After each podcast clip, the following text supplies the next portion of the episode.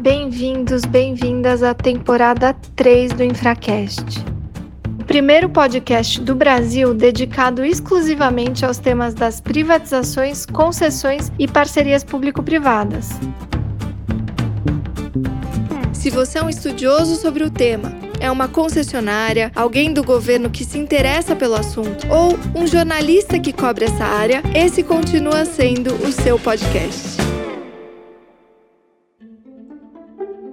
O episódio de hoje é muito especial. É com Vanice Ferreira Cardoso, que é engenheira de formação e também administradora pública. A Vanice também tem mestrado e especialização em gestão pública e atualmente ela é secretária adjunta da Secretaria de Infraestrutura de Minas Gerais. A Vanice é uma verdadeira especialista em gestão pública e atualmente participa do CONSAD, coordenando as iniciativas de parcerias público-privadas. Ela participou de forma muito ativa da reforma do Estado de Minas Gerais. Ela sabe como ninguém sobre como as carreiras do Estado e a boa burocracia, o arranjo institucional tem que estar estruturado para permitir a condução de boas parcerias público-privadas. Hoje ela também coordena todas as iniciativas de parcerias público-privadas do CONSAD, o Conselho de Secretários de Administração, e recentemente publicou em conjunto com um time uma pesquisa muito interessante que faz um diagnóstico de todas as unidades de PPPs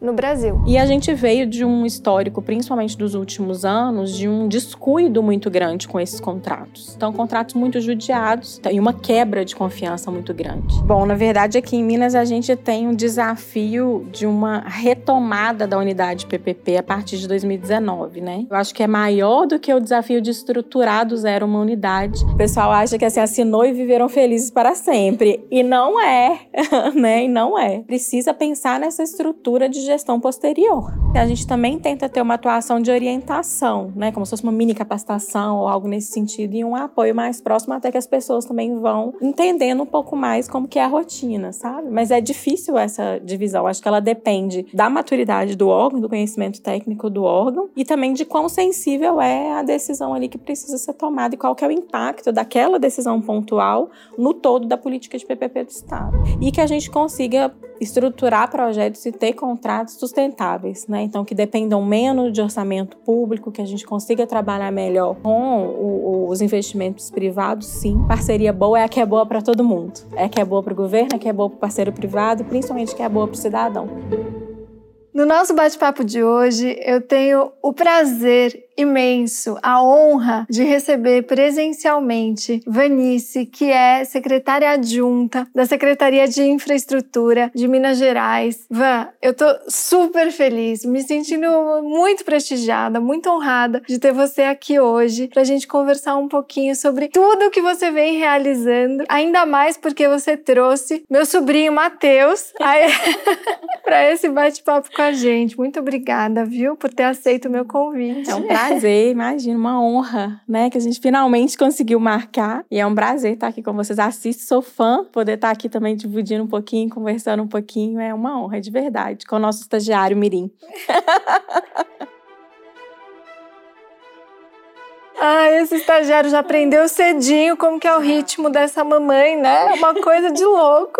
Impressionante o ritmo de trabalho da Vanice. Enfim, gente, para quem não conhece o trabalho que ela realiza na secretaria, é de fato uma coisa de louco. Ova, vamos começar conversando um pouquinho sobre, enfim, a CEINFRA, né, de Minas Gerais. A gente já tem um episódio aqui. Na verdade, a gente já tem alguns episódios do Infracast, tanto com o ex-secretário Marco Aurélio e também com o secretário Fernando Marcato, falando falando um pouco da CEINFRA, falando do programa de Minas, mas eu estou aqui muito interessada, e você é uma grande especialista no tema, em saber um pouco mais sobre o que acontece na gestão de um programa de parcerias público-privadas. Em Minas, você é a cabeça que orienta essa gestão. Então conta um pouquinho pra gente como que as parcerias público-privadas são desenhadas, gestadas, e se você puder falar tanto das PPPs e das concessões já celebradas e também do pipeline de de novos projetos e essa relação entre todos os atores eu acho que é muito interessante. É, bom, na verdade aqui em Minas a gente tem um desafio de uma retomada da unidade PPP a partir de 2019, né? Muitas pessoas sabem, Minas Gerais foi protagonista com a primeira unidade PPP, né, do Brasil em 2003, mas a gente teve um momento de interrupção dessa atuação e a gente teve esse desafio da retomada que eu brinco que é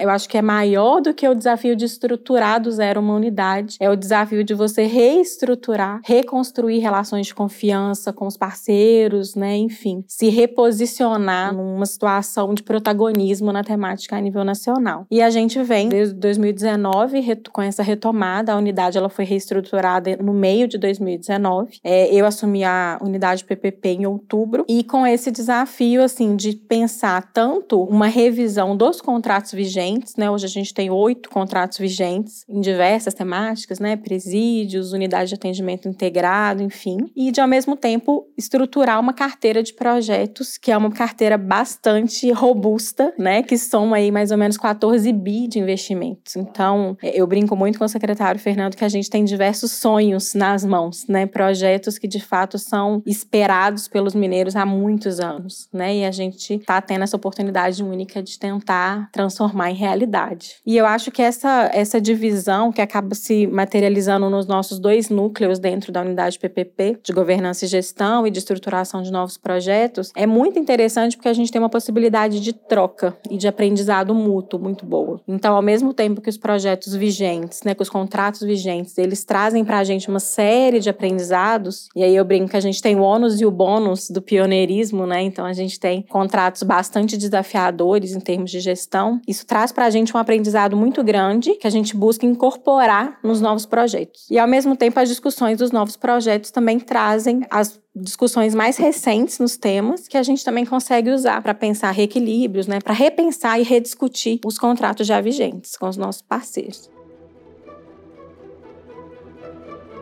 Eu acho isso muito legal e, e, assim você colocar em perspectiva os desafios da gestão, contando essa história do que foi o programa de Minas Gerais, muito pujante, né? O primeiro programa de PPPs do Brasil e, enfim, de essa necessidade de retomada. E uma das questões que eu queria até te perguntar, e eu acho que isso é muito pioneiro também, e Minas carrega consigo esse pioneirismo, né? Como você mesmo colocou, que é o processo que vocês têm chamado aí de clearing. É uma coisa tão interessante porque no desafio da retomada, você possivelmente está equacionando e passando a régua para olhar para frente de projetos, né, para projetos que tiveram o seu ponto de partida, mas possivelmente aí durante o tempo em que a unidade PPP não estava tão atuante ou mesmo a gestão desses contratos não estava sendo feita da melhor forma possível, possivelmente vocês enfrentaram aí desafios no diálogo entre a iniciativa privada, já concessionária e o próprio governo. E agora você, na retomada, precisa então arrumar a casa, e esse arrumar a casa passa por você rever então esse histórico, olhar com cuidado para esse relacionamento que estava com os fios aí desencapados, né? E poder então azeitar esse diálogo, reequilibrar essa balança de pleitos, não pleitos, obrigações, deveres, para poder então dar um respiro, olhar para frente com os contratos já mais sólidos, com uma perspectiva de futuro. E isso sinalizar positivamente para os novos entrantes, né? Conta pra gente como é que é feito esse clearing, vai. Eu acho que o Brasil precisa saber. Tem muitas unidades de PPPs e outros gestores de contratos mesmo que possivelmente se deparam com o mesmo desafio, né? Porque a PPP, a concessão, ela é um legado que um governo deixa para os próximos. Uhum. Então, realmente ele precisa ser cuidado, ele precisa ser olhado com carinho. E nem sempre existe essa disposição de todos os governos que assumem, né? Então, me conta um pouquinho como que Minas Gerais tem conduzido isso pioneiramente mais uma uhum. vez. Bom, é, na verdade, os processos de clearing, né? O Marco Aurélio trouxe essa ideia como algo muito importante, de fato é, né? O Fernando já prefere chamar de faxina contratual mesmo. Mas a ideia é justamente essa. A gente tem contratos já bastante bastante antigos, né, com mais de 15 anos de operação. Os contratos de PPP, eles são verdadeiros casamentos, né? Uma união de 30, 35 anos que exige de ambas as partes alguma flexibilidade e muita disposição para que dê certo, né? Para rever algumas coisas. Então, como eu falei, né? O ônus e o bônus do pioneirismo, né? A gente estruturou contratos. Alguns trazem algumas dificuldades de gestão, por exemplo, indicadores. A gente tem contratos com mais de 300 indicadores, né? Então é muito pesado. E a gente veio de um histórico, principalmente dos últimos anos, de um descuido muito grande com esses contratos, né? Assim, de uma perda de prioridade dentro do governo e um descuido mesmo. Então, contratos muito judiados que acabaram gerando relações muito judiadas também, né? Então, e uma quebra de confiança muito grande. E aí, assim, como que você coloca à disposição uma, uma carteira de novos projetos do porte da que a gente tem, sem mostrar para o mercado que você tem uma gestão profissional, técnica dos contratos que já são vigentes. Como que você vai construir confiança?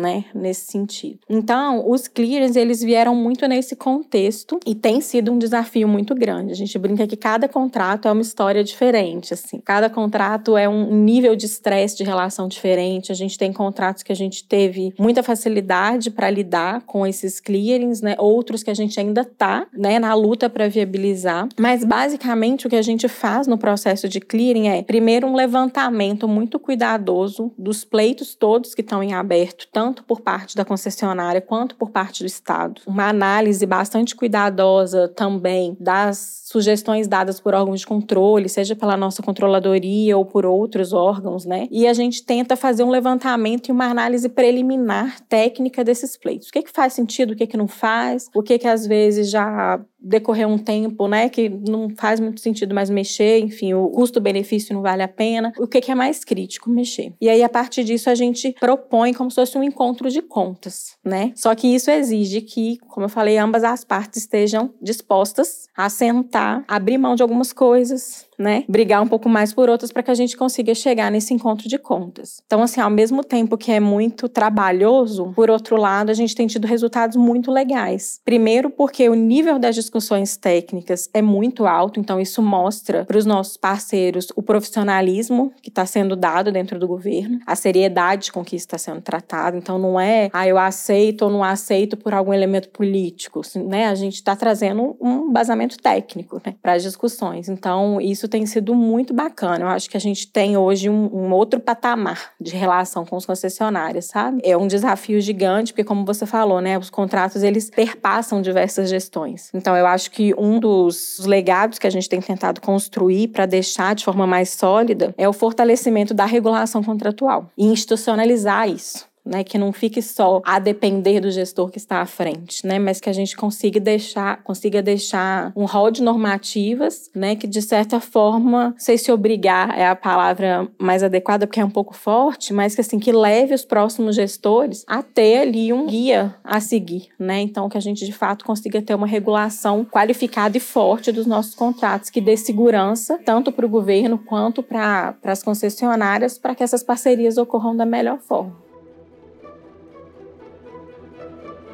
Ô Van, você é uma mulher incrível. Para quem não sabe, Vanice é assim, precursora, além de pioneira, né, como já falou aqui na sua fala, junto aí nessa história de Minas Gerais, é também, enfim, uma mulher super atuante, potente, uma das grandes representantes femininas do mundo da infraestrutura. É engenheira, não é, mulher? Sou engenheira. Olha só, engenheira, mas sabe tudo de tudo, do econômico financeiro ao jurídico, passando pelo técnico e toda gestão. E você é uma das representantes femininas mesmo aí que cuidam de unidades de PPPs. Eu nem falei isso na introdução porque foi logo falando da CEINFRA, mas uma coisa interessante é, são esses dois dados. Um que você é uma mulher à frente de uma unidade de PPP e o outro que a unidade PPP é ligada à CEINFRA. Isso, me parece, é uma característica singular se comparado com o Brasil inteiro. E eu só sei disso graças a um levantamento que você mesma fez, junto, lógico, com o CONSAD né, e com a sua equipe lá, e que mostra o posicionamento das unidades de PPPs nacionais, né, em âmbito nacional, e dados muito interessantes. Me conta um pouquinho da sua atuação no CONSAD, conta o que é o CONSAD também. Eu nem chamei atenção para isso, mas acho que é muito pertinente, inclusive, para conectar com os temas que você estava tratando aqui, pondo essa luz na gestão, né?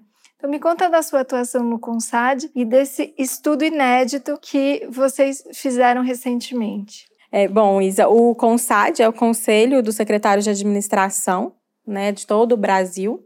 com representação e ele é, desenvolve trabalhos em diversas temáticas. E bem recentemente, final de 2019, início de 2020, um dos grupos de trabalho definido foi um grupo voltado para PPPs e concessões. É a primeira vez que o CONSAD trabalha esse tema como um grupo né, de trabalho com representantes de todos os estados para desenvolver ações nessa temática. E eu fui convidada a coordenar esse GT. E a gente conta também com o apoio do BNDES. Bom, e aí com o andamento dos trabalhos, no primeiro primeiro ponto que foi solicitado foi que a gente definisse uma agenda de trabalho para 2020, com as ações que a gente planejava desenvolver. Foram duas principais frentes de atuação, uma voltada para o levantamento de contribuições ao novo marco legal e um segundo, na verdade, surgiu justamente da dificuldade em se definir essas pautas. É, até considerando né, a diversidade que a gente tem, cada unidade de PPP tem uma realidade muito diferente. Então foi daí que surgiu a ideia da gente fazer esse diagnóstico das unidades unidades PPP nos estados do Brasil, justamente para a gente entender um pouco mais o que, que a gente tinha, né? Quais eram, se existiam unidades de PPP em todos os estados, quais eram as prioridades de cada uma, como que isso estava dentro da agenda dos governos, né? Com que prioridade era ou não tratado e tudo mais. Então, a ideia do diagnóstico surgiu justamente para ajudar a gente a embasar a definição de ações e de pautas de discussão que fossem interessantes ao maior número possível de estados. E um primeiro ponto que você até mencionou, né? A nossa unidade de PPP está vinculada à infraestrutura, que chama muita atenção é justamente a gente tem uma heterogeneidade gigante na vinculação dessas unidades PPP. Então a gente tem unidades PPP vinculadas ao planejamento, à fazenda, à Secretaria de Governo, Desenvolvimento Econômico e em Minas a Secretaria de Infraestrutura e Mobilidade. Aqui em Minas, e aí eu participei da reforma administrativa, né, logo no início do governo, na transição, veio por diversos aspectos, assim, na verdade houve uma discussão muito grande da vinculação na Secretaria de Desenvolvimento Econômico ou na Secretaria de Infraestrutura e acabou ficando na Secretaria de Infraestrutura por alguns motivos. O primeiro deles que pesou muito foi o próprio perfil do secretário, né? Na época era o Marco Aurélio Barcelos, que é uma referência nessa temática, né? Uma pessoa que tem muito a agregar. Então isso pesou sim bastante. E um outro ponto é que a carteira de projetos pensada também tinha um foco muito grande em infraestrutura. Então acabou casando as duas coisas e a vinculação ficou ficando na Secretaria de Infraestrutura aqui em Minas. Mas é muito interessante a gente falar dessa diferença de vinculação, porque eu acho que isso traz à tona a necessidade da gente discutir um pouco mais, sabe? Porque eu acho que isso impacta muito até no espaço que as unidades PPP têm para trabalhar, para desenvolver seus projetos. Qual unidade eu me vinculo e qual o perfil de atuação acaba impactando muito no próprio papel e nas transformações que as unidades vão ou não conseguir fazer nos estados, né?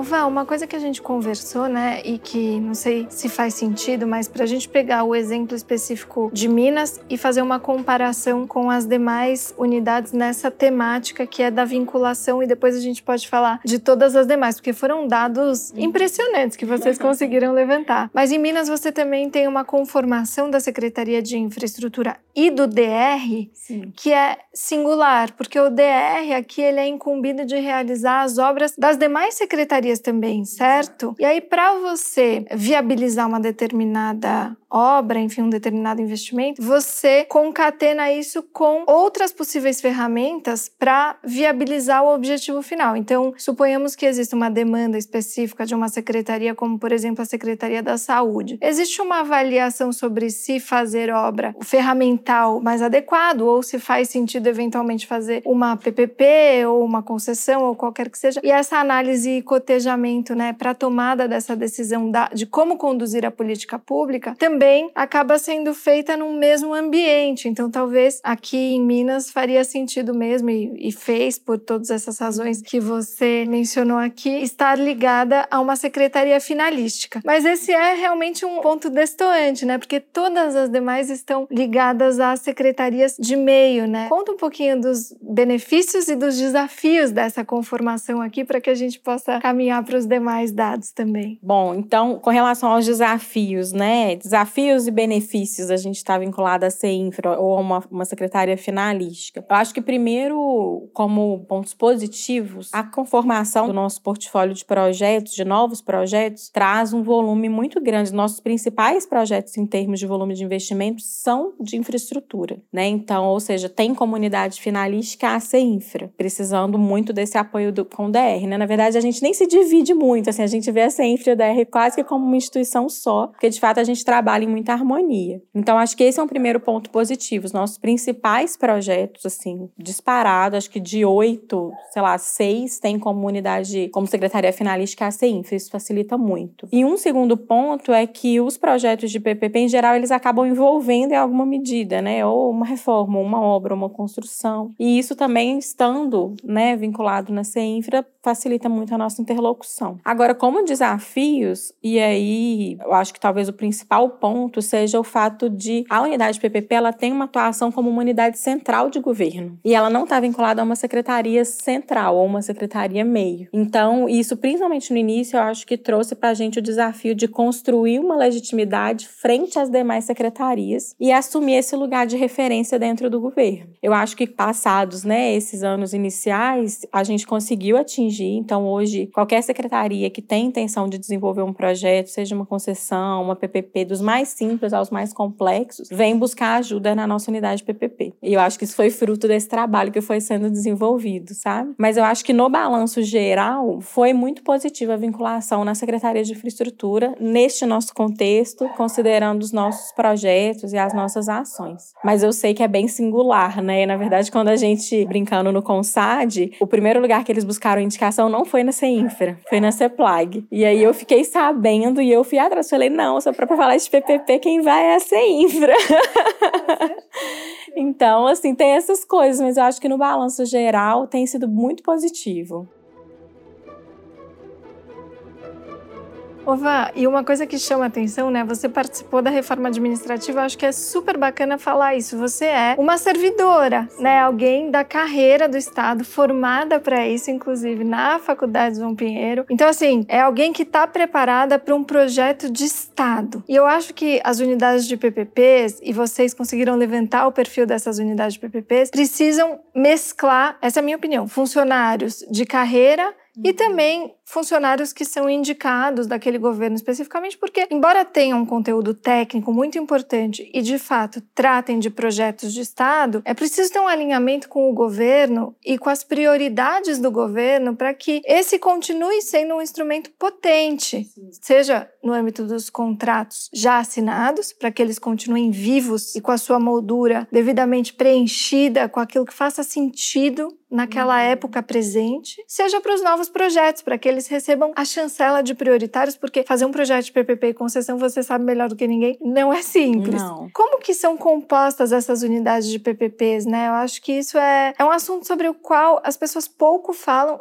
e é muito interessante a gente conhecer a forma mais efetiva né, de se conduzir um programa de uhum. estado de PPPs e concessões. É, eu sou, né, como você falou, servidora de carreira especialista em políticas públicas e gestão governamental e também tenho formação em engenharia, né, de produção. Então fiz as duas faculdades em paralelo. Acho que isso traz também um, enfim, uma visão um pouco diferente. Mas eu acho que é muito importante isso, né, esse misto dessa visão estado e de consolidar, deixar legado, sabe, deixar as coisas institucionalizadas para que elas fiquem, né, ao longo do tempo, assim. A gente sabe que as mudanças vão vir, mas que a gente consiga manter um legado ao longo do tempo aí. E para composição composição dos times, e aí isso foi muito legal, foi um levantamento que surgiu no diagnóstico, eu achei bem interessante. A gente percebeu, né, que existe uma dificuldade tanto com relação a recrutamento mesmo, e aí em especial os estados que não têm tanto servidor de carreira ou não tem servidor de carreira com perfil para atuar em PPP, porque assim, acontece muito isso também, né? E ao mesmo tempo que às vezes não conseguem recrutar pessoas de mercado. Eu ao longo, né, da minha atuação, eu acho que o mais saudável para as equipes é justamente a gente ter esse mix. A gente conseguir formar formar corpo técnico no próprio estado, né, com servidores de carreira, mas ao mesmo tempo a gente conseguiu oxigenar as equipes com pessoas de mercado com visão de mercado, com formações específicas, né? E quando a gente está falando de uma unidade PPP, a gente está falando de uma atuação que ela é multidisciplinar. Então, eu preciso ter profissionais com conhecimento em jurídico,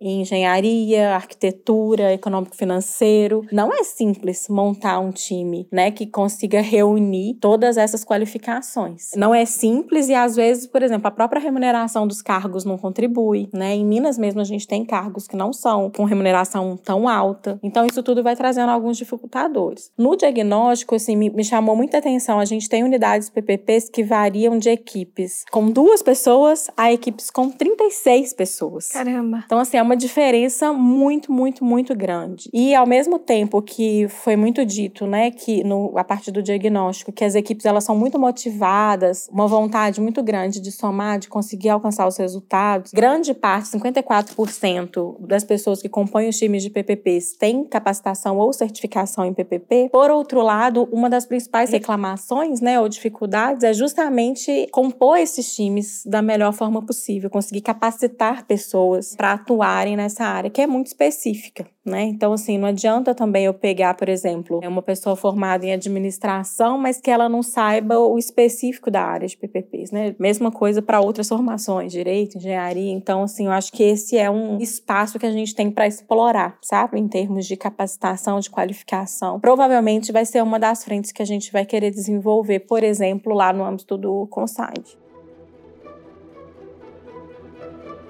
Uma coisa que eu não sei se foi aí um dos levantamentos feitos nesse diagnóstico, mas para a gente discutir aqui, né? Essas unidades de PPP elas são muito protagonistas e atuantes na estruturação dos projetos novos, né? Como fica a gestão dos projetos já existentes, né? E o diálogo entre as unidades de PPPs, possivelmente as secretarias finalísticas que conduzem uhum. os projetos uma vez que eles estão assinados, ou se a própria secretaria ela continua na gestão desses projetos. E aí, se você puder falar um pouquinho sobre a presença de agências? Uhum. Né? Ou de outras unidades que eventualmente façam a fiscalização, a gestão, a regulação desses contratos. Eu acho que isso é um dado muito interessante, inclusive do ponto de vista do investidor. Assim, é, esse também é um ponto muito interessante. Salvo engano, Minas é a única unidade de PPP que tem uma parte da equipe voltada especificamente para o apoio à gestão dos contratos vigentes. E aí eu falo pelo diagnóstico e também por outras interações e conversas que eu tenho com outros chefes de unidade de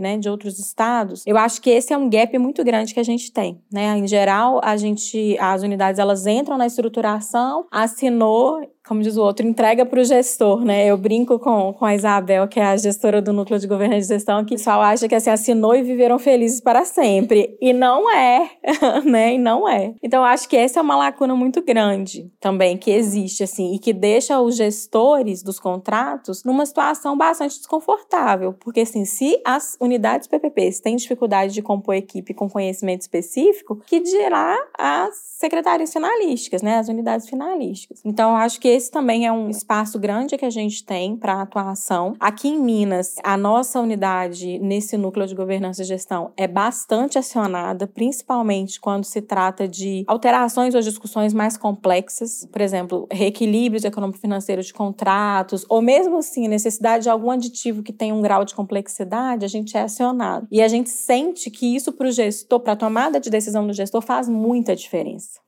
né, faz muita diferença. E além disso, a questão das agências, que também apareceu no diagnóstico, né, confirmando essa necessidade de ter um, um, agente neutro, entre aspas, né, atuando aí nos contratos de PPPs e de concessões. Aqui em Minas, a gente tem somente uma agência voltada para esgotamento sanitário e abastecimento de água, que é a Arsai, mas a gente já está estruturando uma agência, por exemplo, voltada para transportes, né? Hoje a gente tem um contrato de concessão, um contrato de PPP de rodovia, mas com o nosso portfólio de projetos, a gente vai ter uma entrada, assim, um boom de, de contratos para serem geridos, né? Então a gente tem lotes rodoviários mais de 3 mil quilômetros que vão ser concedidos, tudo dando certo, né? Vai dar. Estamos trabalhando para isso. Mais rodanel, mais aeroporto. Então, assim, a gente precisa pensar nessa estrutura de gestão posterior, né? Igual eu falei, não adianta achar que assinou e viveram felizes para sempre, porque é aí que começa a brincadeira eu brinco. que aí é que a coisa começa a rodar e as dificuldades começam a, a surgir, né? Então é muito importante você ter uma equipe qualificada para dar esse apoio, né? E o que o diagnóstico mostrou foi justamente assim, ou a necessidade de criação de agências, ou a necessidade de ter uma equipe técnica que não seja numa agência, mas que de ter um núcleo, de ter uma equipe técnica que possa dar esse apoio. E de fortalecimento de atuação de algumas agências também. Né? Então, isso foi uma coisa bastante interessante que surgiu. Então, assim, às vezes existe a agência, mas é, os respondentes, né, pelo menos, veem a necessidade de um fortalecimento da atuação dessas agências em alguns aspectos, né, para dar esse suporte aos gestores. É, isso é muito interessante, esse suporte ao gestor, um elemento que realmente, assim, com o qual eu me deparo que me tira o sono, porque você foi falando, né, e eu acho que é até um bom sinal que os demais setoriais procuram a CEINFRA, procuram a unidade de PPP para viabilizar discussões sobre temas mais difíceis do dia a dia. É um bom sinal, afinal Sim. de contas, eles estão cuidando disso e tramitando isso, enfim, na lógica interna do Estado. E aí eu me pergunto, isso também é para nossa discussão, tá? Eu não, eu não sei se o diagnóstico foi a fundo nesse ponto, mas acho que é um tema que é muito correlacionado a todos os dados que vocês conseguiram obter, que são muito ricos. Quando é o limite limite da atuação do gestor na ponta, né? Porque de um lado a gente tem a necessidade de respostas rápidas Sim. que respeitem a dinâmica do relacionamento público-privado e não travem a iniciativa privada que está executando a política pública, não deixa de ser. Está uhum. Tá executando a política pública por meio de um contrato e com essa relação, sendo ela concessionária. Então, ela precisa de uma certa dinâmica, de respostas rápidas, de um tomador de decisões, que são decisões, são atos de gestão, uhum. né? São uhum. decisões uhum. relacionadas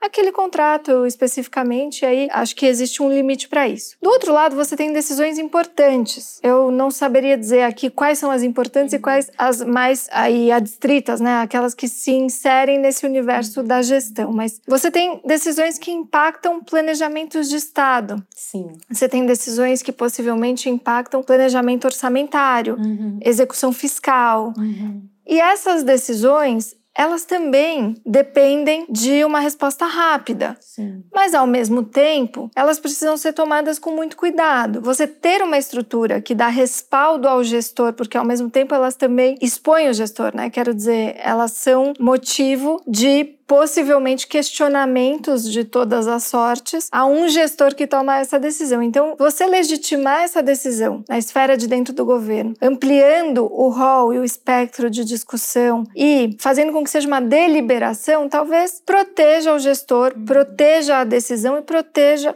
o próprio contrato. Mas no trade-off de rapidez, dinâmica, por um lado, e do outro lado, segurança Hum. E, enfim, procedimento para que isso aconteça com a maior nível de discussão sobre a política pública. Como a gente consegue definir o limite daquilo que pode ser a decisão do gestor e daquilo que precisa de né, uma deliberação do Estado? Acho que muitos estados se veem aí nesse mesmo dilema. Sim, não, com certeza. E eu acho que é uma divisão muito tênue mesmo. Assim, é difícil ter uma resposta, é isso e ponto. Assim, eu acho que é, é uma discussão e eu acho que a gente tem um, um, um limite, assim, um uma fluidez nesse limite, na verdade. E aí, até enquanto gestora de contrato de PPP, né, eu sou gestora também de contrato, essa decisão ela não é muito simples. O que a gente tenta dividir é mais assim, o que que está envolvido ali na gestão do dia a dia do contrato. Então, por exemplo, toda a parte de fiscalização, de gestão da prestação de serviço, apuração de indicador, às vezes alguma decisão mais de dia a dia mesmo, com relação a algum descumprimento mais simples e tudo mais. Isso tudo fica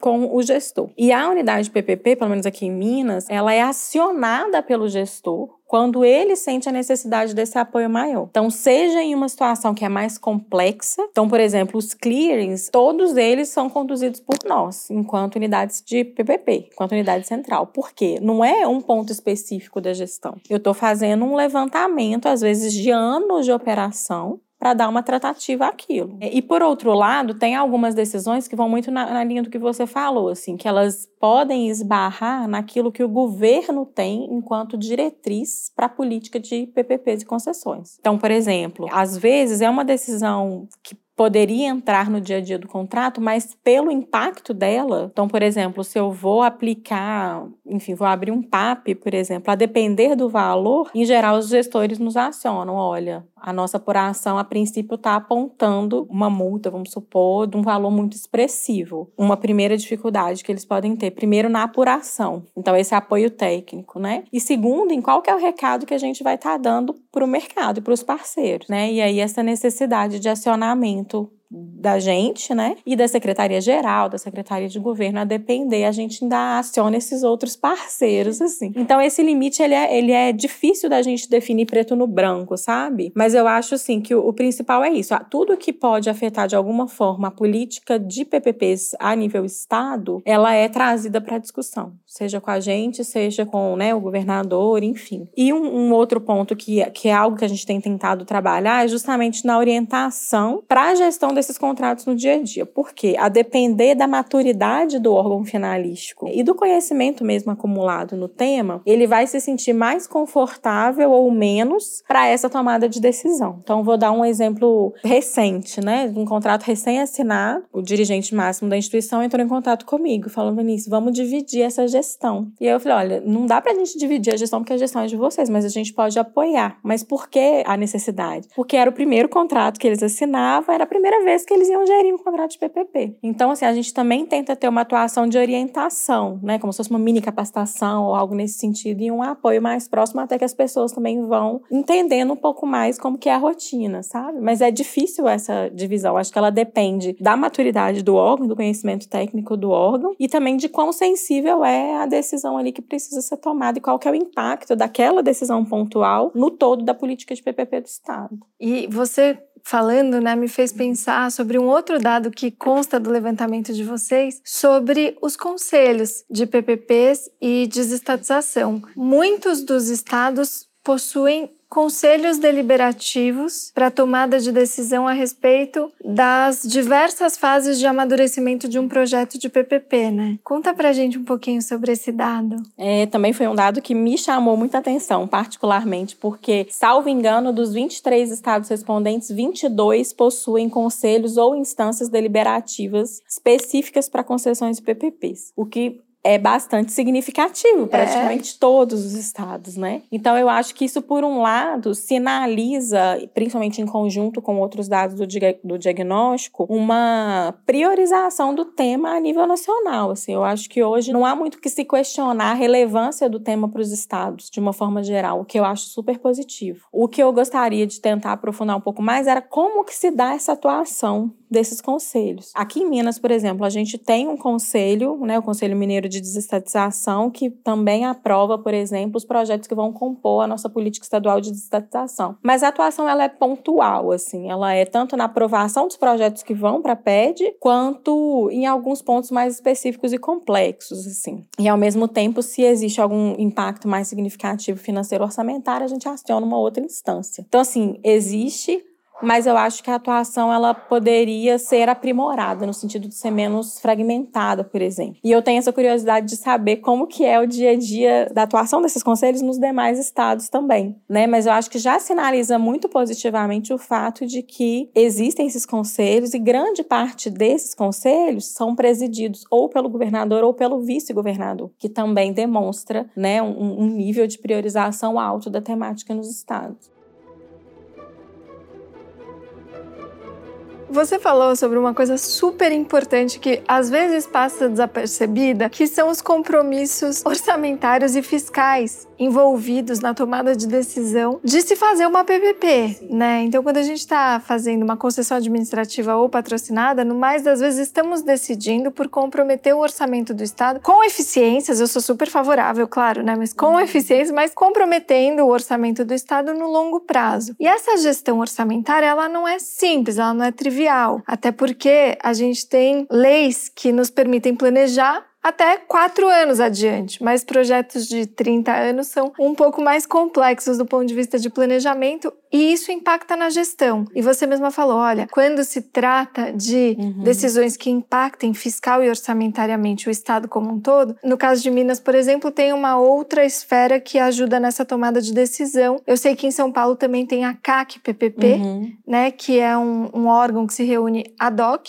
uhum. para realizar também estudos técnicos que embasam o próprio conselho gestor na tomada de decisão sobre eventuais impactos orçamentários e fiscais. Como que os estados se organizam com relação a isso, né? E, e você conseguiu aferir, não sei, por dados, se existe algum desafio, alguma dificuldade que os gestores enfrentam na ponta para equacionar os pagamentos recorrentes que devam ser feitos no âmbito desses projetos? Uhum. No diagnóstico especificamente, a gente não fez um levantamento sobre a situação orçamentária e financeira e, e, como isso afeta os contratos. Mas a gente perguntou sobre estrutura de garantias. E eu acho que a gente pode inferir a partir das respostas relacionadas à garantia essa dificuldade. Porque a garantia, a gente até estava discutindo isso muito com a Vivi numa reunião que a gente fez. A garantia é o segundo passo. Ela passa a ser muito, muito essencial se o privado ele percebe um risco, por exemplo, do não cumprimento das obrigações nos contratos pelos estados. Um dos pontos muito ressaltados na estrutura de garantia foi justamente a dificuldade de composição dessas garantias pelos estados. E a nossa interpretação é que se isso foi colocado como crítico é porque de fato, né, algo vem acontecendo que pode estar comprometendo o cumprimento dessas obrigações. Falando um pouco da nossa realidade aqui em Minas, a gente teve no último governo uma descontinuidade de pagamento dos contratos. Né? A maior parte dos nossos contratos hoje vigentes são de PPPs e a gente tem o pagamento de contraprestações, em valores alguns assim bastante altos. Os contratos foram assinados numa situação fiscal completamente diferente da que a gente está hoje no Estado. Então, acho que essa é uma primeira ponderação, que é o que você falou, né? A gente está assinando contratos de, às vezes, 30, 35, 20 anos que seja, e a gente não consegue prever qual vai ser a situação financeira do Estado até lá, e nem qual vai ser a prioridade da num caso de dificuldade orçamentária financeira. No caso de Minas, no último governo, a gente teve uma descontinuidade nesses pagamentos, que acabou gerando é, ou fortalecendo aquela quebra de confiança que eu mencionei. E o que faz com que a pressão sobre a estrutura de garantias ela também aumente, né? Bom, desde que o governo né, assumiu, desde 2019, os pagamentos foram todos regularizados. Então, isso faz com que, é, primeiro, o privado ele perceba uma mudança de comportamento. Isso é um argumento nosso. Sim. Então, por exemplo, nos contratos em que a gente não consegue ter uma estrutura de garantias composta da forma como prevista, é sempre o primeiro argumento que a gente usa. Ok, a gente ainda está se esforçando para regularizar a garantia, mas tem dois anos que eu te pago em dia, que os pagamentos são rigorosamente feitos em dia. Então, acho que esse é um ponto. Uma diretriz muito forte que tem sido dada nesse governo é justamente de tentar trabalhar mais com as concessões, né, a geração de outorgas do que com as PPPs, né, no modelo em que a gente tem o pagamento de contraprestações. Primeiro, pela situação orçamentária, a gente está, né, com uma situação financeira muito complexa no estado. Acho que o governo já se iniciou um déficit muito elevado. 25 dias depois veio Brumadinho, desastre pois de é. Brumadinho. É. um pouco depois, pandemia. Então, realmente, os desafios são muito grandes. E a gente não quer parar os nossos projetos. Então, essa tem sido uma diretriz. Então, via de regra, a gente tem trabalhado com concessões. E eu acho que isso é importante não só para o momento de agora, mas principalmente pensando nesse horizonte, né? Hoje a gente tem compromissos. Vou falar do contrato que eu sou gestor especificamente, a gente tem uma contraprestação de 9 milhões mês para uma temática que é esportes num contexto de pandemia em que a gente tem dificuldade, às vezes, de comprar medicamentos básicos para intubação de pacientes de Covid. Então, é bem complexo. Eu acho que o ideal, meu ponto de vista, né, assim, minha forma de pensar particular mesmo, é que a gente tente sempre, na medida do possível, trabalhar sem contraprestações. Eu sei que tem políticas que são mais difíceis, mas no que for necessário, a gente tentar trabalhar nas políticas, vamos colocar, essenciais de Estado, né? Saúde, educação e segurança. As demais, eu acho que quanto mais a gente conseguir fomentar e desenvolver projetos, né, em que a gente gere a outorga, né, e não tem obrigação do pagamento de contraprestações, melhor é pensando, né, principalmente aí o médio e longo prazo. Acho que isso está super alinhado, inclusive como a evolução do conhecimento dos estados a respeito do Instituto tem apontado mesmo para um movimento similar, né? Acho que em algum momento, lógico, a gente tem uma tradição de, por anos, ter feito concessões comuns. Aí, em algum momento, vem, né, esse entusiasmo com essa ferramenta, que são as concessões patrocinadas administrativas, mas que dependem em grande parte do governo, né? E sem demérito algum. Mas o que acontece é que, ao se deparar com a prática desses contratos depois de 2008, né, quando foram uhum. finalmente lançadas as primeiras PPPs de fato, né, aqui a uhum. 050 Isso. e em São Paulo Metrolinha 4 e depois outras tantas que foram sendo celebradas, os gestores começaram a se deparar com esse nível de cuidado que é muito maior, né, uhum. né, para que você mantenha os contratos em tempo e a contento Né? E aí eu acho que hoje uma, uma medida mais prudencial mesmo que os governos têm mesmo atentado uhum. é para falar, bom, ainda mais em tempos de crises, como Minas Gerais está vivendo, mas uhum. o Brasil inteiro viveu. O Brasil inteiro, né? É. E vive. E vive, e vive. ainda, com é. certeza. Acho que 2014 foi muito acentuado, depois uhum. a gente tem essa nova onda em 2018, agora 2020, 2021. São crises cíclicas, né? É. Que comprometem a situação fiscal e orçamentária do Estado. De alguma forma você começa a olhar, poxa, deixa eu gerar menos compromissos e priorizar uhum. o que me traz retorno, me desonera também, né? Exatamente. né? Acho que essa é. é. uma medida. Ou me traz eficiência, é. porque. E você mencionou a Vivi, a gente tem aprendido também com o Piauí, né? Sim, a olhar para a PPP não como geradora de dispêndios maiores, Exatamente. mas sim de eficiências maiores, né? Acho que é uma forma interessante de ver. Ová, eu não posso perder a oportunidade de ter uma grande especialista como você, que tem essa visão assim holística, totalmente completa. Foco na gestão. Eu tô adorando esse episódio, mas é difícil terminar, sério, eu fico, fico chateada. Mas não posso perder essa oportunidade e eu queria muito aproveitar aqui o seu conhecimento para que você nos diga, com base no diagnóstico e também com base na sua prática, em tudo que você já vivenciou no estado, o que você imagina que seria uma agenda de boas práticas, de melhores práticas para o futuro desse instituto, que são as parcerias, relacionando ele com a boa gestão desses contratos. Me uhum. conta. Difícil essa pergunta. Mas eu acho assim que, primeiro, muito nessa linha, até tendo em vista né, a sustentabilidade que a gente quer para os projetos, né, para os contratos, para a política, de uma forma geral. Eu acho que a gente conseguir, e eu acho que a gente tem conseguido essa evolução, né, pensar modelos mais modernos, que ao mesmo tempo garantam que o Estado ele continue ditando as regras para as políticas públicas, em especial as essenciais, mas que ao mesmo mesmo tempo consiga garantir ao parceiro privado a maior autonomia possível na atuação. Então, assim, eu acho que se a gente consegue ter uma boa divisão nesses papéis, sabe? Assim, dá, eu tinha, né, tive um, um ex-secretário que ele brincava muito com isso. Talvez só de não atrapalhar já tá ajudando muito, mas é um pouco nessa linha mesmo, assim, dá autonomia para quem é o expert naquela prestação de serviço, prestar o serviço da melhor forma. E ao mesmo tempo que o Estado ele consiga garantir aquilo que é essencial, né? A igualdade de acesso, tarifas justas, enfim, que ele consiga dar diretrizes que são necessárias. E ao mesmo tempo que a gente consiga ter um ambiente regulatório de fato forte,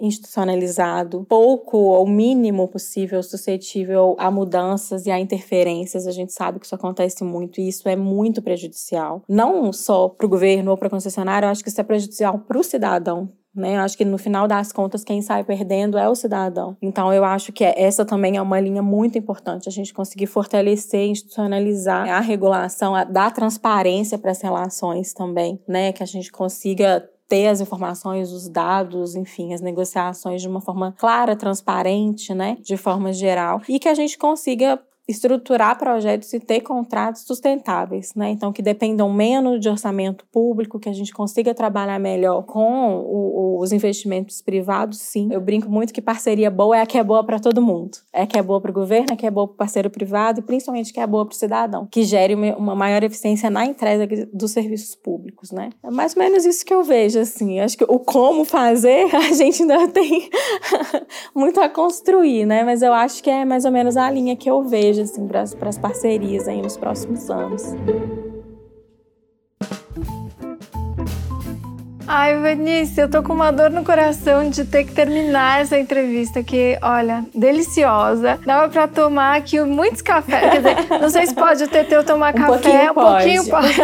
Não dá pra tomar vinho, nem cachaçinha mineira. Não. Mas tudo bem, porque eu também não tomo, então a gente, a gente podia ficar aqui brindando com suquinho, né? Vai Isso mesmo. Trocando essa ideia deliciosa. Eu aprendi muito, muito, muito. Tô muito entusiasmada com essa entrevista. Muito obrigada por você ter vindo aqui. Tô me sentindo assim honradíssima com a sua presença. Você é um grande exemplo para mim. Eu tenho certeza que para todos que estão aqui nos ouvindo e nos vendo. E eu só te agradeço mil vezes, mil vezes. Vá. Muito obrigada. Imagina, uma honra. A honra é toda minha de estar aqui com essa deusa, né? Da nossa área de infraestrutura, de PPPs, assim, com que eu aprendo sempre. E é, de fato, um prazer, uma honra muito grande. Fiz questão de vir e olha que eu não tô saindo de casa pra nada. Sim.